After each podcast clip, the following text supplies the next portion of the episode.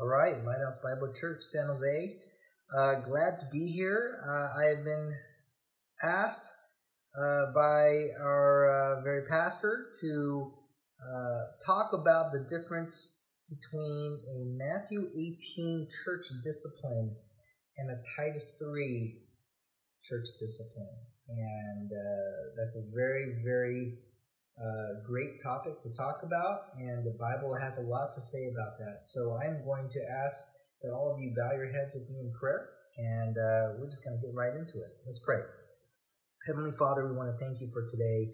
We want to ask you, Lord, to have mercy on us sinners um, that struggle in more ways than we would like to ever admit, Lord. And we just know that, Lord, that you will um, be faithful uh, and provide us, Lord, with the with the, the Holy Spirit to help us today to have a clearer understanding about how we are to um, to be eager to keep the unity in the church. And Lord, I ask for help personally that I could bring uh, the truth of your word uh, clearly and to be helpful to others um, open up the scriptures to others, Lord, and help the, the glory of Christ to shine bright. So we pray uh, all this in the name of Jesus.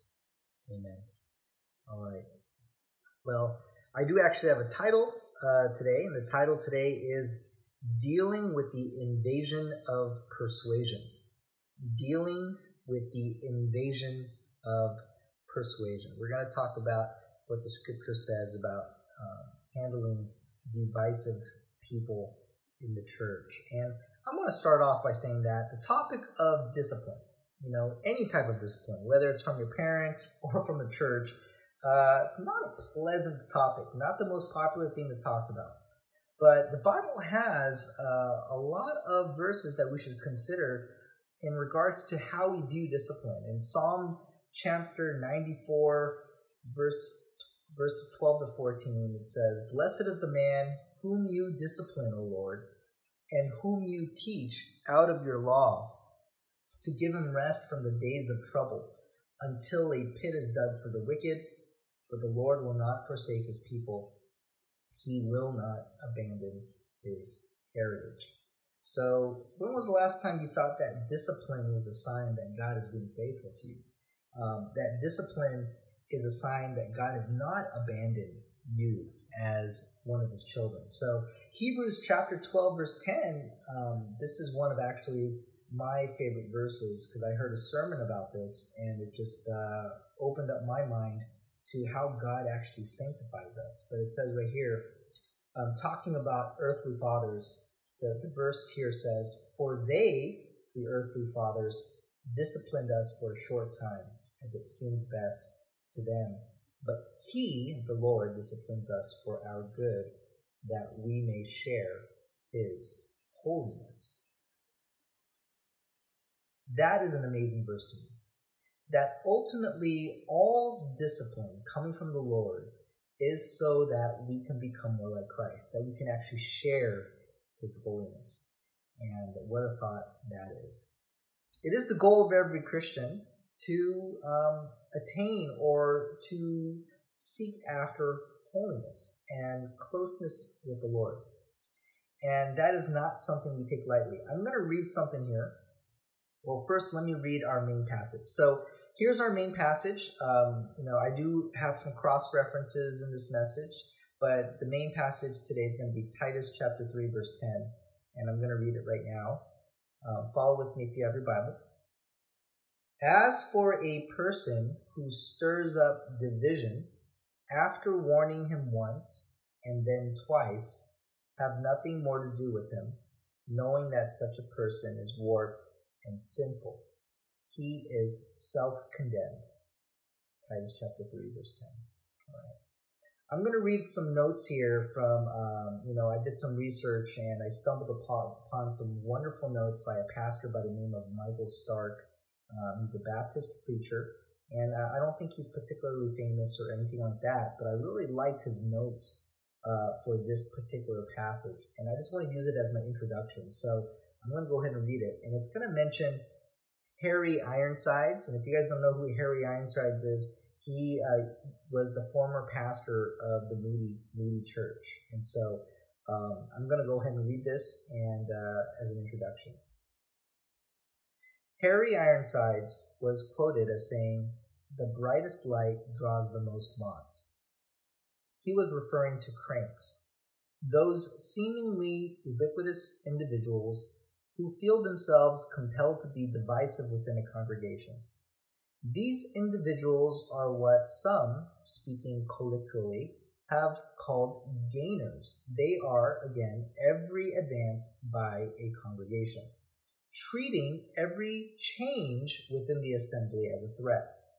Whenever these individuals are presented with a new opportunity or a new idea, without thinking, they reject the idea. They are thoroughly versed in the negative mode and at every suggestion of change, they squawk out one raspy refrain We've never done it that way before.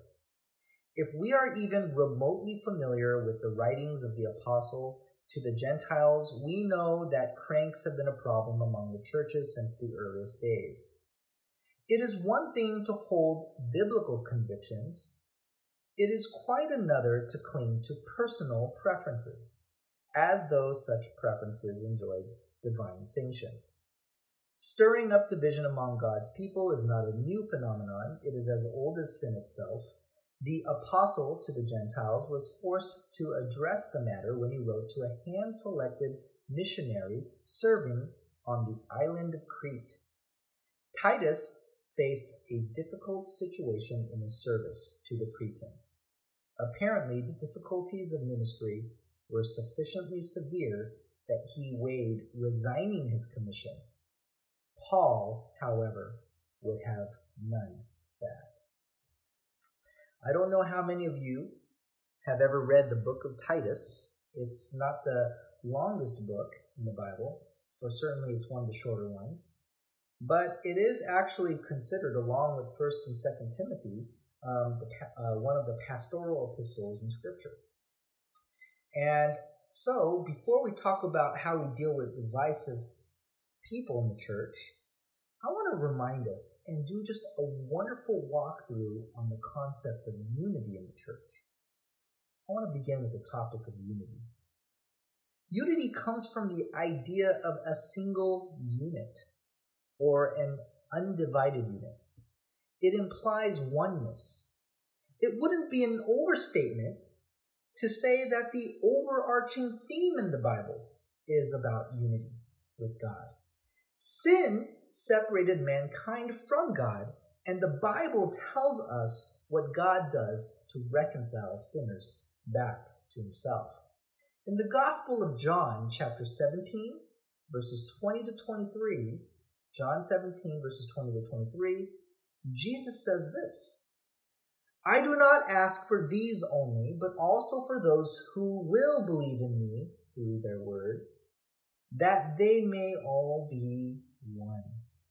Just as you, Father, are in me, and I in you, that they also may be in us, so that the world may believe that you have sent me.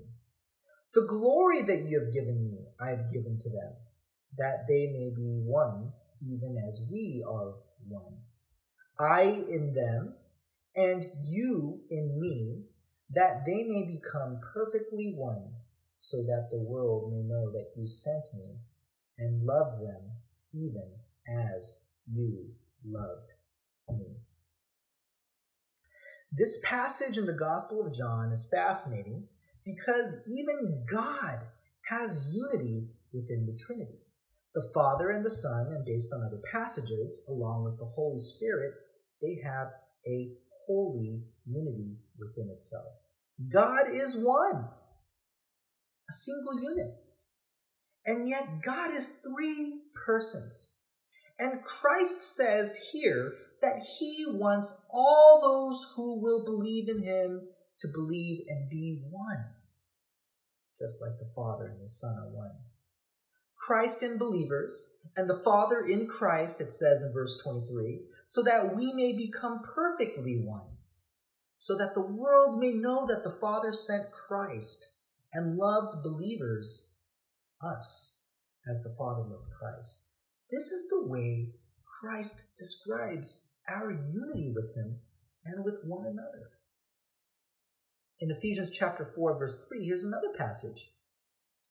Paul writes to the church in Ephesus I, therefore, a prisoner for the Lord, urge you to walk in a manner worthy of the calling to which you have been called, with all humility and gentleness, with patience, bearing with one another in love, eager to maintain the unity of the Spirit in the bond of peace.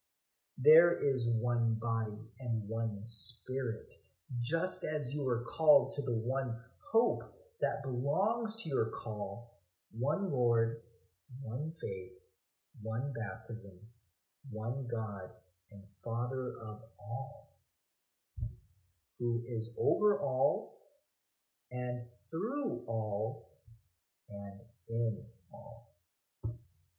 The word unity in this passage appears nine times. Christians are commanded to maintain the unity of the body because that is who we are in Christ. That is who we are in the spirit. That is who Christ is in the Father, and that is who God is in Himself. That is the amazing concept of unity. It is clear that the obvious characteristic of true believers is unity. And with that said, I want to highlight how much God hates division. Look at Proverbs chapter 6, verses 16 to 19. Proverbs 6, 16 to 19. It says, There are six things that the Lord hates, seven that are, are an abomination to him haughty eyes, a lying tongue, and hands that shed innocent blood a heart that devises wicked plans, feet that make haste to run to evil, a false witness who breathes out lies, and one who sows discord among brothers. In many ways, division is the work of Satan. Satan was the first to separate himself from the heavenly host by elevating himself, thinking he could become like God. That's found in Isaiah 14 12 14. And ever since sin has entered into the world, we see division, disagreements, disunity, and contentious arguments all throughout the world. But the Lord's church is not to be described that way. The body of Christ is to be characterized with unity, agreement, avoidance of quarreling, and fellowship with one another. So, one of the most critical responsibilities of pastors and elders in the church is to protect the church from division and to remind the church to be eager to keep the unity. 1 Corinthians chapter 3. The whole chapter is essentially Paul addressing divisions within the body. Romans chapter 16, verse 17, Paul writes, I appeal to you, brothers, to watch out for those who cause divisions and create obstacles contrary to the doctrine that you've been taught. Avoid them. That's the command. Avoid them. Avoid divisive people. 1 Corinthians chapter 1 verse 10. I appeal to you, brothers, by the name of our Lord Jesus Christ, that all of you agree and there be no divisions among you, but that you be united in the same mind and the same judgment. The Bible does lay out a special warning for dealing with those who are divisive. And the Bible does actually lay out a way to specifically deal with divisive people. And that's found in Titus 3:10. It says right here in Titus 3:10, "As for a person who stirs up division, after warning him once and then twice, have nothing more to do with him, knowing that such a person is warped and sinful. He is self condemned. The word who stirs up division is actually one Greek word, It's translated from a Greek word where it comes from the word heretic, and it sounds actually more like heretikos. That's how that word is pronounced, heretikos. If you look at Strong's Greek lexicon, heretikos is defined as a factious person specializing in half truths and misimpressions to win others over to their personal opinion and their misguided zeal, while creating a harmful division, right? It's a politician type, basically, who will compromise just to win people over to believe them. It doesn't necessarily mean a heretic, even though it sounds like it. This person is literally someone with misguided passion, a misguided agenda that causes other people to be swayed to their error. They have some erroneous view, some erroneous position against the proper doctrine of the church or even the philosophy ministry of the church, and it's causing divisions. And the process laid out here, it's simple. In Titus chapter 3, verse 10, warn him once or twice. Then have nothing more to do with them. So, how does this compare with Matthew chapter 18, verses 15 to 20? Well, in simple terms, there's a four step process in a typical church discipline case. Step number one tell the sinning person one on one and tell them their faults. Or, in other words, explain what they did that was sinful. And the assumption here is to do that, of course, using scripture. Step number two bring two or three along with you if the sinning person doesn't listen. And the two or three is, is to become a witness to the persistent sin pattern if that person still does not listen. Step number three is to tell the sin about the sinner and the persistent sin to the church. And the church is now involved in the discipline process. The church, it, it is implied here that the church goes after the sinner and tries to win them over.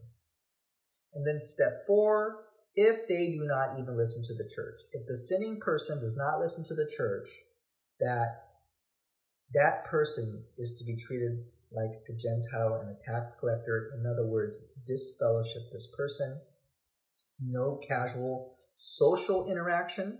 That's what the tax collector was shunned from society, shunned from shunned from weddings, shunned from parties, shunned from you know you really there's no casual interaction with this person anymore, um, and then treat them like a Gentile, and that's like a person outside the covenant. So treat them like an outsider, essentially.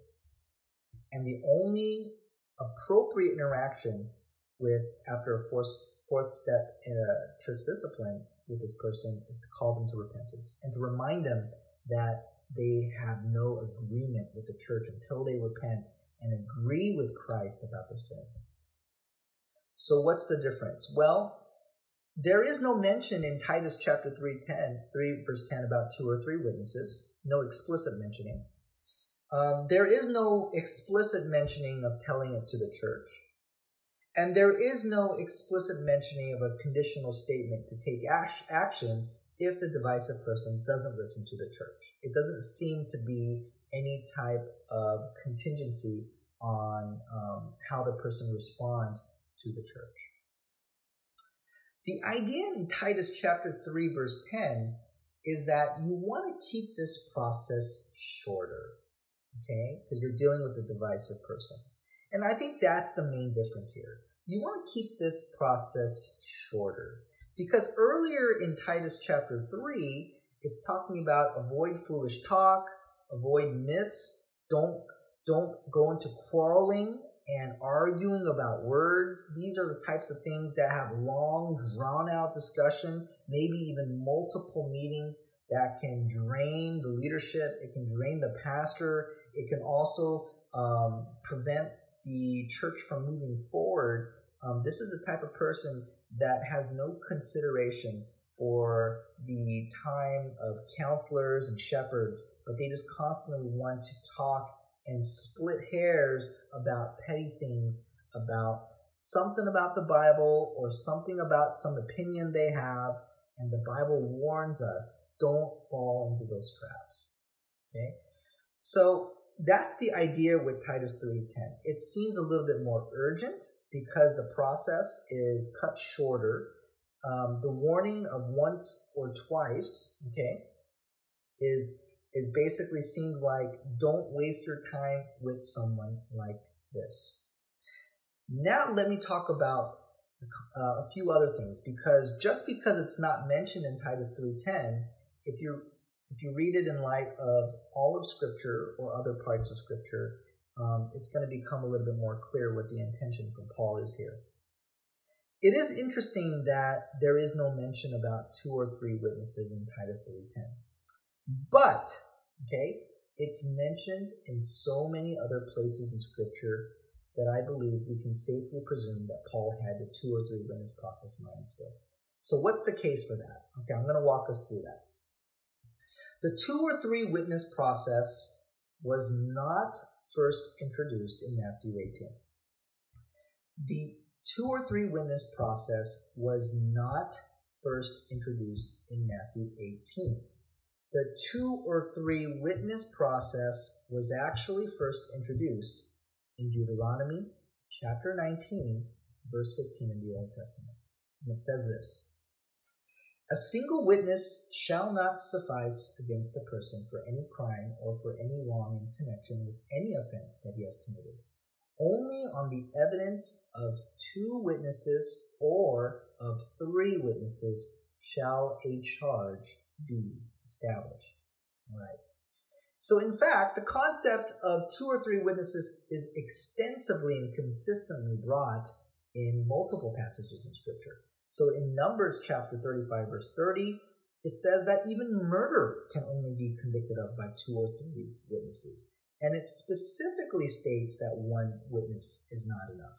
In Hebrews chapter 10, verse 28, it reiterates that even by the law of Moses, that two or three witnesses was enough to be sentenced to death on a crime. In 2 Corinthians chapter 13 verse 1, Paul says he's coming again a third time to the Corinthian church. And he's been warning them about sin through letters and messages to the church.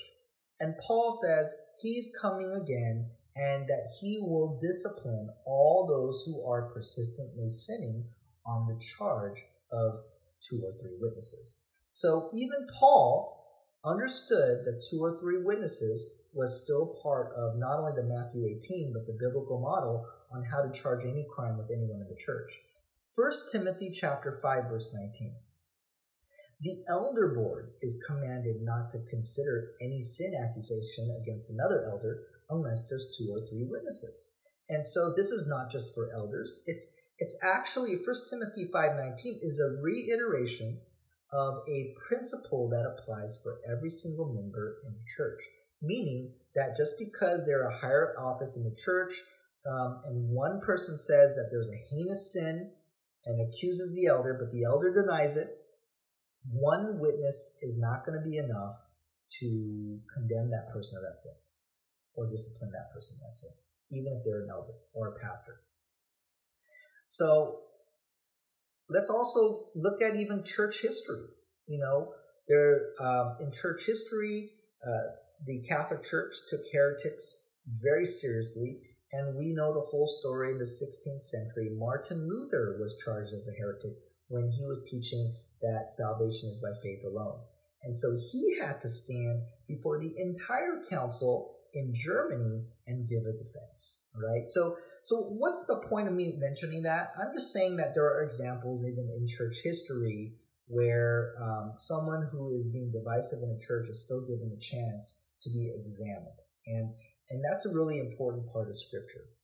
Um, so now if something as serious as a crime like murder still requires two or three witnesses, I feel very comfortable that even a divisive person needs two or three at least witnesses to charge a person of being a divisive person, right?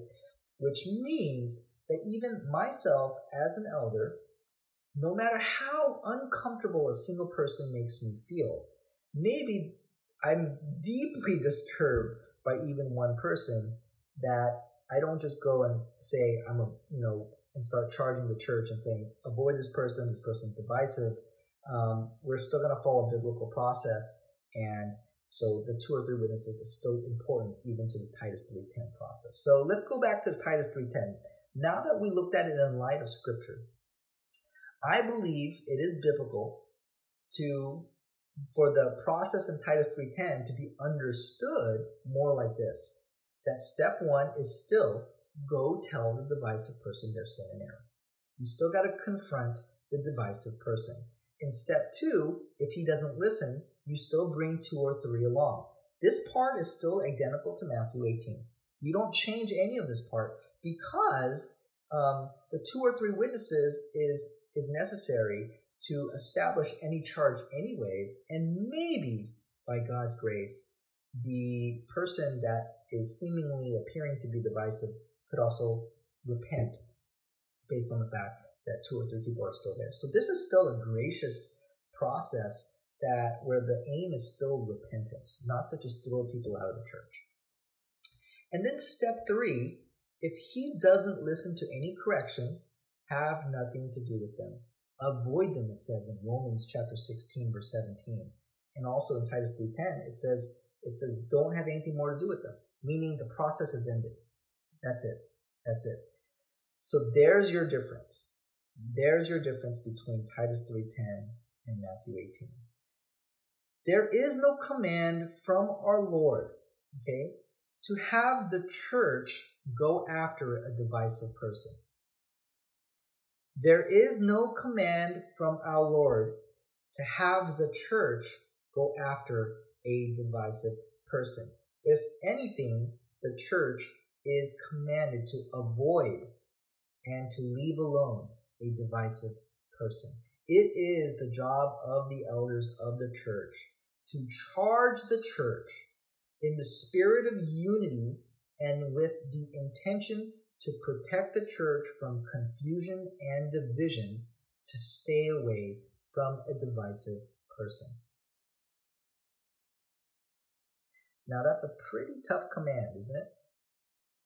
Doesn't that kind of also seemingly go against all your intuition about what a church should be? And if you're not familiar with these passages, this could seem um, a very difficult concept of not going after a person when it seems like shouldn't we be going after a lost sheep? Yes, yes. With Matthew 18, I just want to make it clear that the church is charged to go after lost sheep, just like the parable of the lost sheep. But I also want to make it clear that Titus 3:10 is a different side of the same coin. Matthew 18 and Titus 3 are still under the umbrella of church discipline. They're both considered a form of church discipline, but they are both different sides of the same coin. Where Matthew 18, you want to involve as many people as possible if the person is persistent in sin. But in Titus 3:10, you want to involve the least amount of possible. Because the more people that interact with a divisive person, there's a chance for a church split, division, confusion. And all discipline, like the verses I read initially at the start of this message, all discipline is a loving thing that God does for his children, just like parents do for their children. Some of you are young parents. Some of you just have babies.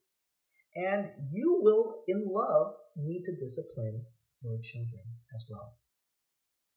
When, when I discipline our children, okay, as a father, I always tell them why I am disciplining them.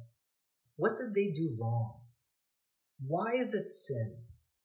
And when I discipline them, I always make sure that the consequence somehow fits with what they did wrong. But ultimately, I always ask them this question Do you know why you're getting disciplined? Why am I why am I disciplining you? And by now, because we've done this so many times, they know the answer I'm looking for. They say, because you love us. They say, because you love us. It is so important for me as a father that they know that. That I discipline them because I love them. not because I'm angry at them, not because I hate them or I am so disappointed in them that I'm ashamed to be their father. No, none of those things. I am disciplining them because I'm trying to teach them the concept of sin. I'm also trying to clarify the concept of the gospel. And I always do my best, as imperfect as I am, I always do my best to connect all discipline to the gospel. That it is a reminder of sin in their lives, it's a reminder why Jesus died on the cross, and it's a reminder on how much they need the wisdom of the Word of God. That without the Word of God, all of us, including myself, would be total foolish people. I completely foolish with no good in our lives, no light in our hearts. The word for correction in the Bible, it can be translated from the Greek word paideia. Paideia. And paideia in the Greek has two concepts based on the context. Paideia can describe education. The education system was also a paideia. It was a training education. So that word, when it's correction, it's translated correction in the English. It can be correction in the sense of educating and training. But depending on the context, the word could also be to correct someone from error, to rebuke, to reprove somebody, and to convince someone of their wrong. Those are the two concepts based on the context. And we are to paideia those members that are in sin, but we're also to paideia those who are appearing to be divisive.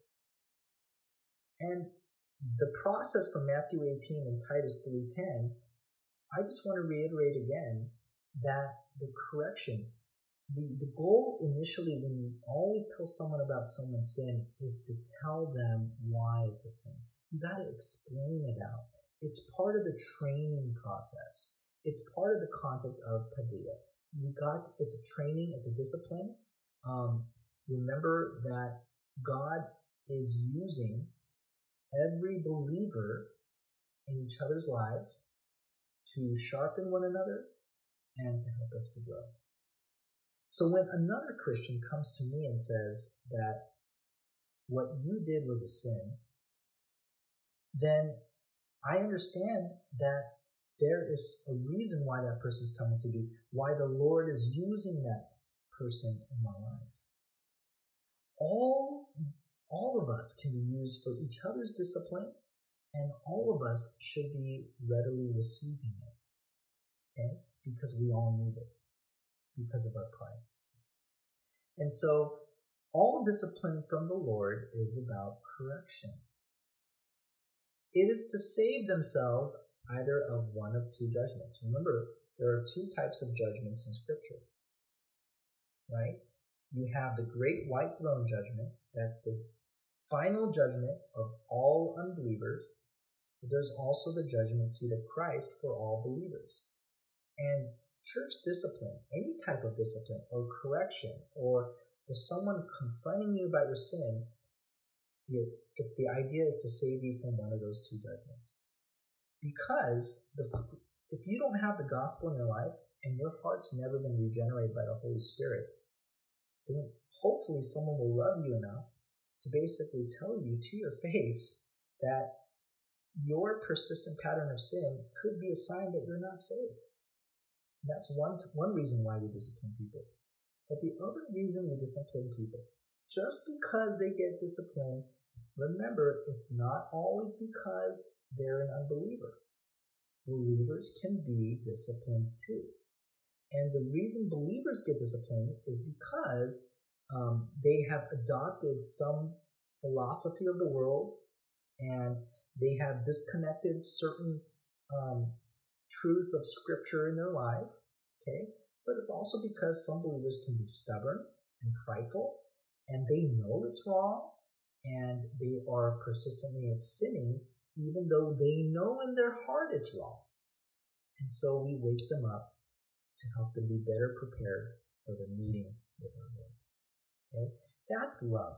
That is the form of love that we do in church. It's not about us feeling so good about ourselves. It's not about making other people feel good either.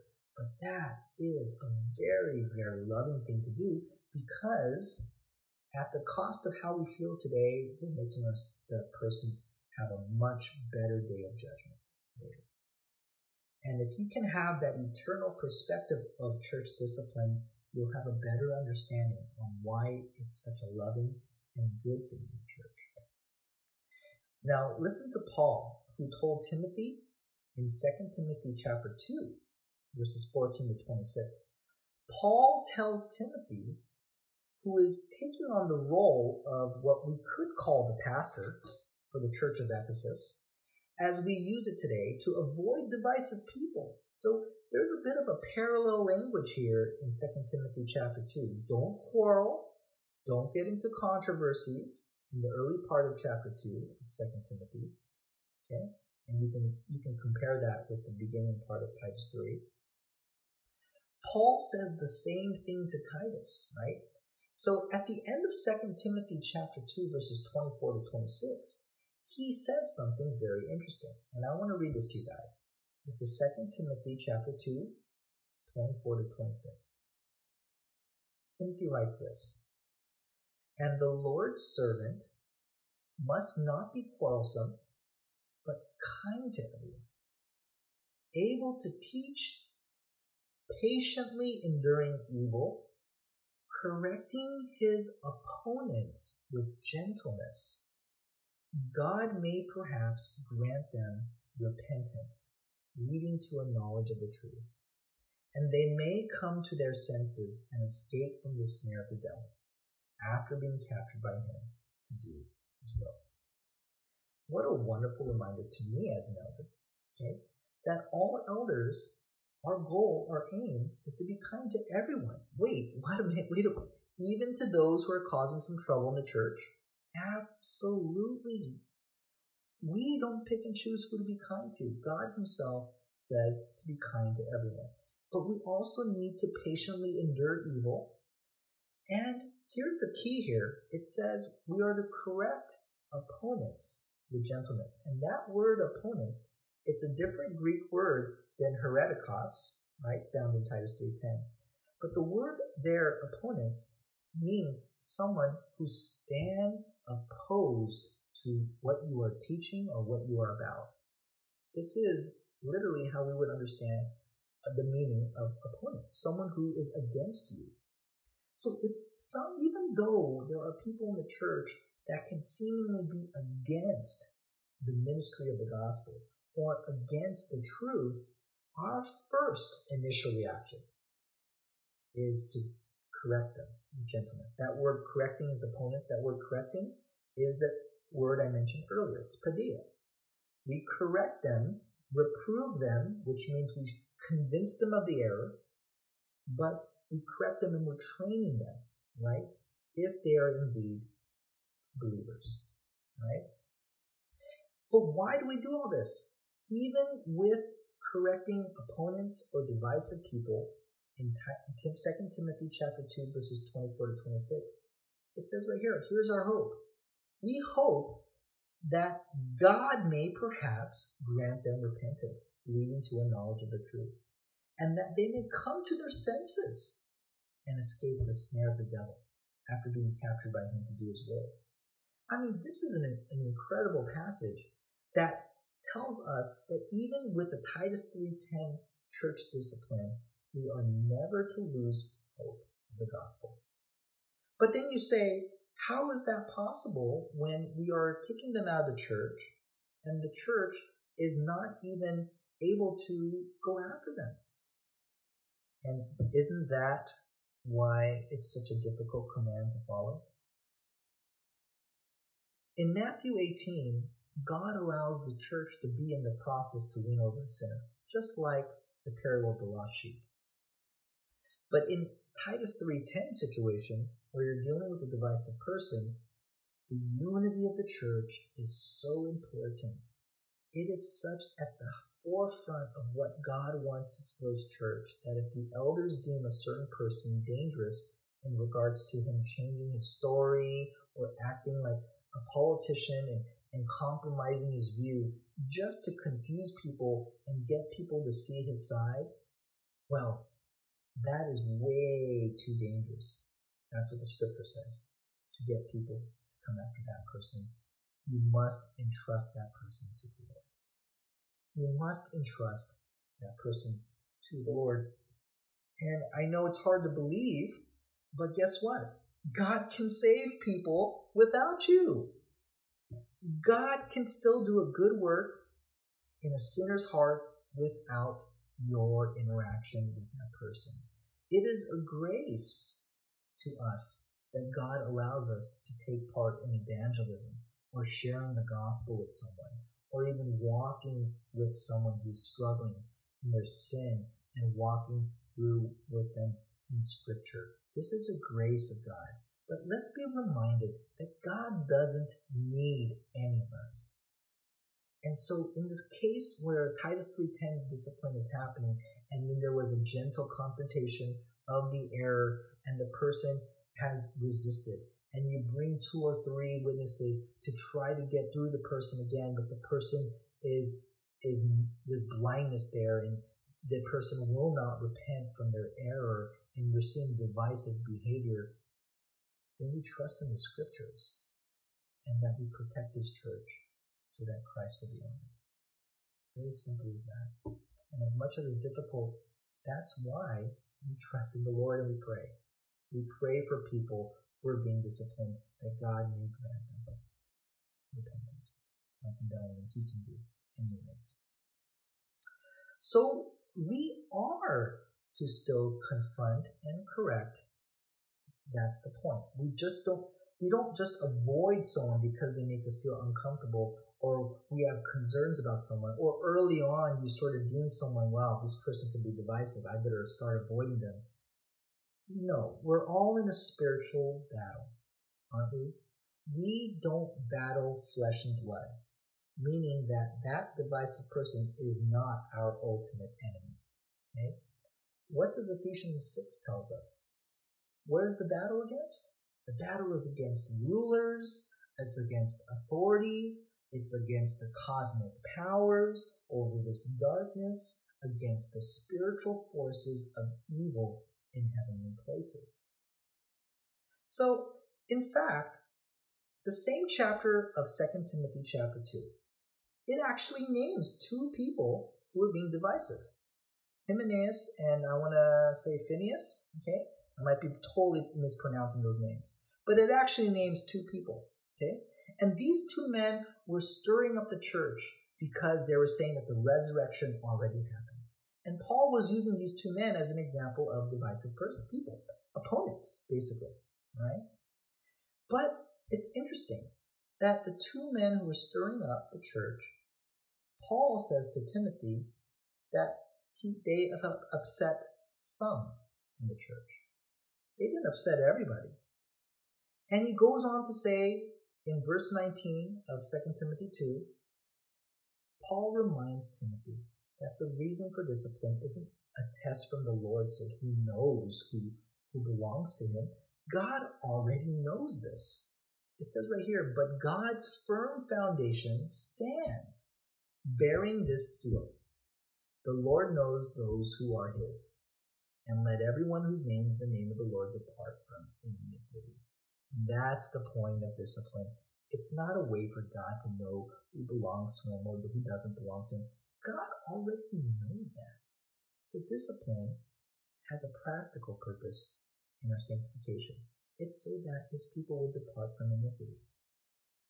After we announced the, the three church discipline cases in our last members meeting, I was talking with different brothers and sisters in the church, and they were sharing with me that they are they care more about holiness, that they examine their own lives to make sure that they're walking right with the Lord and that they're living in the scriptures. And that is the sanctification result. That's the result of the Spirit working in the church every time the church is dealing with the church discipline case.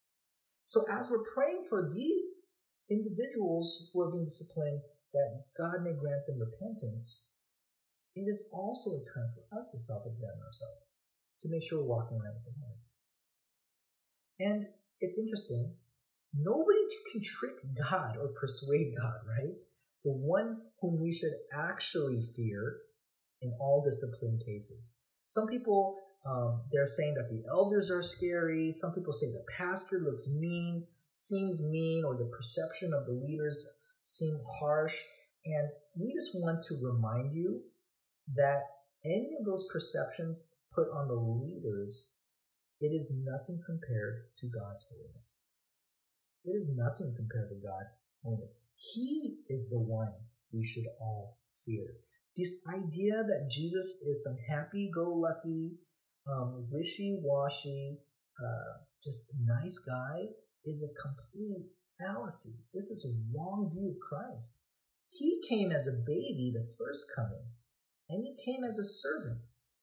But the, his next coming, his second coming, he's going to come as judge. And he will pour out his wrath on this world, on the leaders of this world. And that's what the book of Revelation tells us. But let me ask you guys. It says there in verse 18 that the, the two individuals saying that the resurrection already happened in 2 Timothy 2, that they are upsetting the faith of some. Where would you guys stand? Are you guys so easily swayed? Are you, would you be categorized in that group of some? Or do you have the anchor of the Word of God where you have discernment? And in First John chapter 4, it says, test the spirits and you're asking God for wisdom? Or are you part of that mature group? What Paul was saying in the, near the end of his ministry, because the, the letter of Second Timothy is considered to be Paul's last and final epistle, right before he's being beheaded um, in Rome. So he's already arrested in Rome. He, he wrote Second Timothy, and he's at the end of his ropes. And so that means He's left Timothy in the church of Ephesus. So, the church of Ephesus by this time, it's a mature church. It's been around for potentially um, at least maybe 10 years, maybe even more. It's been around longer than the church of Crete and Titus. And the only point I want to make is this that there is a bit of a spectrum here of how Paul is addressing to Timothy a longer letter with more explanations compared to Titus, a shorter letter with very short and succinct commands. The, the, church in Crete that Titus was struggling with was a church plant, a young church. Any divisive person could be completely devastating to a church that is smaller on the younger side with a lack of discernment. It was very urgent for Titus to act quick and swiftly for a church of that size. But on the other hand, you see T- Timothy, the tone that Paul uses with Timothy is that maintain what's already been done, maintain the ministry, but be faithful. He's telling Timothy to be faithful to his calling and to continue to preach the word in and out of season, right? And so what we have here is a bit of a spectrum. How quickly and swiftly should leaders act when there's a divisive person in the church? I would say that you may want to take a chance and move a little faster if it's being very clear that the person is divisive and to remove that person from the congregation sooner rather than later if it's a young younger church if it's a more mature church um, you're going to have a core of mature believers in the church that aren't going to be easily swayed by divisive people. And I think the elders should take take that into consideration as well, and to hopefully confront these so-called people who are appearing with divisive characteristics. And um, and you can probably take a few more meetings to try to confront and be with this person without the concern that it can be devastating to the church. Um, but that's the goal of Lighthouse Bible Church San Jose that all of you would grow in wisdom and discernment upon the words of our Lord Jesus Christ, that you that you yourself, not just the elders, that you yourself can help protect the church. Right? That is the goal of the church. That we are trying to mature believers to be able to have the discernment and the faith in the Word of God. Not in faith in us, guys. Ultimately, the faith in the Word of God. But to have discernment about people that could potentially be devastating to the church. So, with that said, I'm going to end with um, a five points here on how you know a person is being divisive, because that's kind of the main question. So, you guys can see that the passage is very clear. Treat a divisive person like this, and treat a sinning member with Matthew 18, um, a divisive person with Titus 3.10. So how do you know someone's being divisive? So I'm going to give you five five ways to know that a person is being divisive. And I'm going to say all five here, and we'll go through each one real quick. The first one is they promote an error. The divisive person promotes an error. They protect the error. They are prideful about the error. They persuade others to the error. And then ultimately they're perverse about the error. Those are the five points. Let's go through them real quick. One of the ways you know a person's being divisive is they start promoting an error. They start sharing an idea. It's an opinion, something that is unbiblical. Okay? And that's the key. It's an unbiblical idea. And in teaching in Galatians chapter 2, verses 11 to 14, this is an example here that not all divisiveness is about what you teach with your lips. It can also be about your behavior. And that can be divisive. Because in Galatians chapter 2, verses 11 to 14, and I'm just going to summarize it, Peter from Jerusalem visits Paul in Antioch. And Peter, being a Jewish Christian, he was spending time with the Gentile Christians and eating with them. But guess what? When James, the brother of Jesus, along with some other Jewish Christians, came to visit Antioch as well, Peter, Peter, for whatever reason, shunned the Gentiles and started eating only with the Jewish Christians, which Paul said that very behavior itself was anti gospel. It was contrary to what the gospel was about. And Paul later in the Galatians says that there is no Jew, there is no Greek. Uh, we are all one and the same in Christ. And think about that. Peter didn't even teach or say anything with his mouth. It was merely by behavior. And Galatians chapter 2, verse 11 and 14 says that Paul went and opposed Peter to his face, another apostle. That's an incredible example that Paul is setting here for us to maintain the clarity of the gospel. Clarity of the gospel. So they're promoting an error. It doesn't have to be a teaching. It can also be by behavior or posturing, okay? But any type of behavior or attitude that is contrary to the gospel, this is promoting an error. This is promoting an error. Second is they're first well, first is they promote an error. Second is they protect the error. They protect the error. They get defensive about the error for some reason. So they defend the error rather than allow themselves to be persuaded by Scripture. They're, they are shown to be uncorrectable and unteachable. They deflect the real issue, and this is what Jesus said about errors, by the way. In Matthew 16, verse 6, Jesus says, Beware of the yeast of Pharisees. The yeast of Pharisees, which is hypocrisy. In Galatians chapter 5, verse 9, and 1 Corinthians 5, 6 through 8, Paul says, A little leaven leavens the whole lump. A little leaven leavens the whole lump. And the leaven is symbolizing error, something unbiblical, hypocrisy, okay? Something that is outside of Scripture. When you promote something that is unbiblical in the church, okay, and it goes uncorrected for a prolonged period of time, it is like leaven in a, in, in a lump of bread, and eventually gonna, the bread is going to rise. It's going to become like um, a loaf of bread that we're used to. Unleavened bread is flat bread, okay? It has no rise in it, and it remains flat. So a little bit of leaven symbolizes the fact that it doesn't take much that's the point. That error that is unbiblical, that is contrary to the gospel, uncorrected, can turn into a bigger, big problem and can possibly contaminate the whole church. That is an incredible, incredible warning.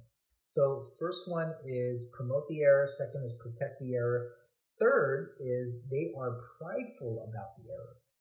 They are prideful about the error. The error is about self promotion. It's about making their own opinion authoritative rather than the Word of God. It's about making themselves to be viewed to be smarter, more clever, more wise than they really are. The word heretikos in Titus chapter 3 verse 10 is someone who is self-appointing and self-elevating. And in 2 Corinthians chapter 10 verses 5 to 6, Paul had a ministry of destroying lofty opinions lofty opinions. Starting with verse 5, it says, We destroy arguments and every lofty opinion raised against the knowledge of God, and take every thought captive to obey Christ, being ready to punish every disobedience when your obedience is complete. Think about that. And that is a great passage, by the way, to support the concept of Christian apologetics. Because that is Christian apologetics. It's not just on the defensive, on how to defend the truth of Scripture, it is also on the offensive that we destroy the false arguments that can be contrary to Scripture. And that is what Paul did. So they are prideful about the error. They are prideful about the error. Number four, they persuade others to the error. They persuade others to the error. The main agenda by a divisive person, uh, uh, the divisive person, is to convince someone that they are right and that their lofty opinion deserves to be supported. So the Greek word heretikos is someone who is an expert of half truths. Half truths, just to get you to become their follower. You can't seem to pin them to get them to admit something for some reason. They seem to move around. They'll change the basis of their argument just so, just to make sure that they don't have to admit that they're wrong right? So this is the idea of compromise, just like a politician, just to persuade others to their side. Of course, this is being fueled by pride, right? In 2 Timothy chapter 3, this is the same chapter that has the very well-known verse that all scripture is inspired by God. Well, before that verse, um, 2 Timothy 3 mentions two names, Jannes and Jambres, who are the names, actually, um, according to, um, to history, that these were probably the two guys, uh, the two magicians that were opposing Moses. And so when Moses were doing signs and wonders, like throwing the staff on the ground, turning into a snake, remember those two magicians were able to replicate that. But the point of chapter 3 is that you're going to have people who on the outside look like godly. They look like they are obeying the word of God, but their obedience has nothing to do with the word of God. It is about themselves. And so the idea of bringing Jannes and Jambres into that chapter is to say that there's going to be an identical looking type of godliness. But don't mistake that godliness to be the one by Scripture. And that's what leads Paul to say that all Scripture is inspired by God, profitable for teaching and correction, training in righteousness, that the man of God will not be lacking anything. All right. So remember that this that the word of God, there's a difference between obeying God. There's a difference between obeying God in the scriptures, and there's a difference between trying to be looking like a Christian. And and that's the idea that this person will do everything they can to look like a Christian, but in the end, nothing to do with scripture. Okay? And then number five, okay, so four was persuade others to the error. Number five is they are, they are perverse about the error. Perverse. And what does perverse mean? It means a stubborn refusal to listen, and they keep insisting on their own way without considering the consequences and the damage they are doing. In other words, they cause a lot of trouble, right? And in Galatians chapter 1, verse 7, um, Paul writes to Galatians because they're being swayed by false teachers who are teaching a different gospel. And he writes this Not that there is another one, another gospel, he's saying, but there are some who trouble you and want to destroy the gospel of Christ. Troublemakers have also been a big part of the early church, and you find it in the epistles everywhere. So, a divisive person promotes the error, they protect the error, they are prideful about the error, they persuade to the error, and they are perverse about the error. Okay? So, remember, the divisive person is not just a professing believer caught in persistent sin, but they are actively trying to convince people to come to their which can be very dangerous, which is why the title of this message is The Invasion of Persuasion, right? The Invasion of Persuasion. So, how can you guys apply this message? I want you guys to take the challenge to be the mature body of Christ, the ones that can stand, okay, and test the spirits, like it says in 1 John 4, and have discernment and wisdom about these two different types of discipline of Matthew 18 and Titus 3.10. It will take faith for Titus 3.10. Titus 3.10, many times you're just going to hear the elders come up on the podium and announce that this particular person is divisive. We warn you to avoid this person. We're going to say something like that. And for some of you guys, you're going to be tempted to go after the person and then we'll find out about it later, and we'll tell you very gently that you did something very foolish. You know, one of the things that um, you know we the elders are charged to do is to have faith in Scripture, not in practical ideas. And so it may not seem practical sometimes, but what we try to do is to remain faithful to Scripture, and um, and we think that you guys are also members in that church because you guys have faith in scripture as well. So if you believe someone's being divisive, okay, it is okay to go to that person one on one, just like Matthew 18, and confront the person of their sin, just like any other sin. But if you do have concerns and the person's not listening to you, and that person, it does seem like um, this person could be uh, showing behavior divisive behavior, like I just talked about, come to the elders and let us know sooner rather than later so that we can help protect the church together. All right? And I think that's the main thing is again, remember how much God loves unity in the church. Remember that God is all about the unity. Remember being a Christian is about unity with Christ and with one another. Remember that Christ had unity with the Father and that remember that all of us will be all united in the eternal state heaven that's mentioned in Revelation 20, 20, chapter 20 and onward, we're all going to be united at the end, all believers in one eternal state with God the Father on the throne and God the Son on the throne side by side. Can you imagine that? All in perfect harmony and perfect unity. That is the picture on earth of what the Church of Christ is. And so, with that said, um, we are here to honor the Lord, and we're going to continue to uh, trust in the Lord, trust in His Word, and to bring you to His church. All right. Um, hopefully that was helpful, and I'm going to just end it right there, even though I actually have more notes on this. I'm realizing it's been long enough, and uh, I think I've given you guys plenty to consider. Um, but I hope that you were encouraged by this message. Bow with me. I'm going to close this in prayer. Heavenly Father, um, only you can regenerate hearts. Just like Christ called out the dead Lazarus in the tomb. Only Lazarus, the only way Lazarus was able to even hear the command was that you caused him to become alive. And then Lazarus was able to hear the command and do it.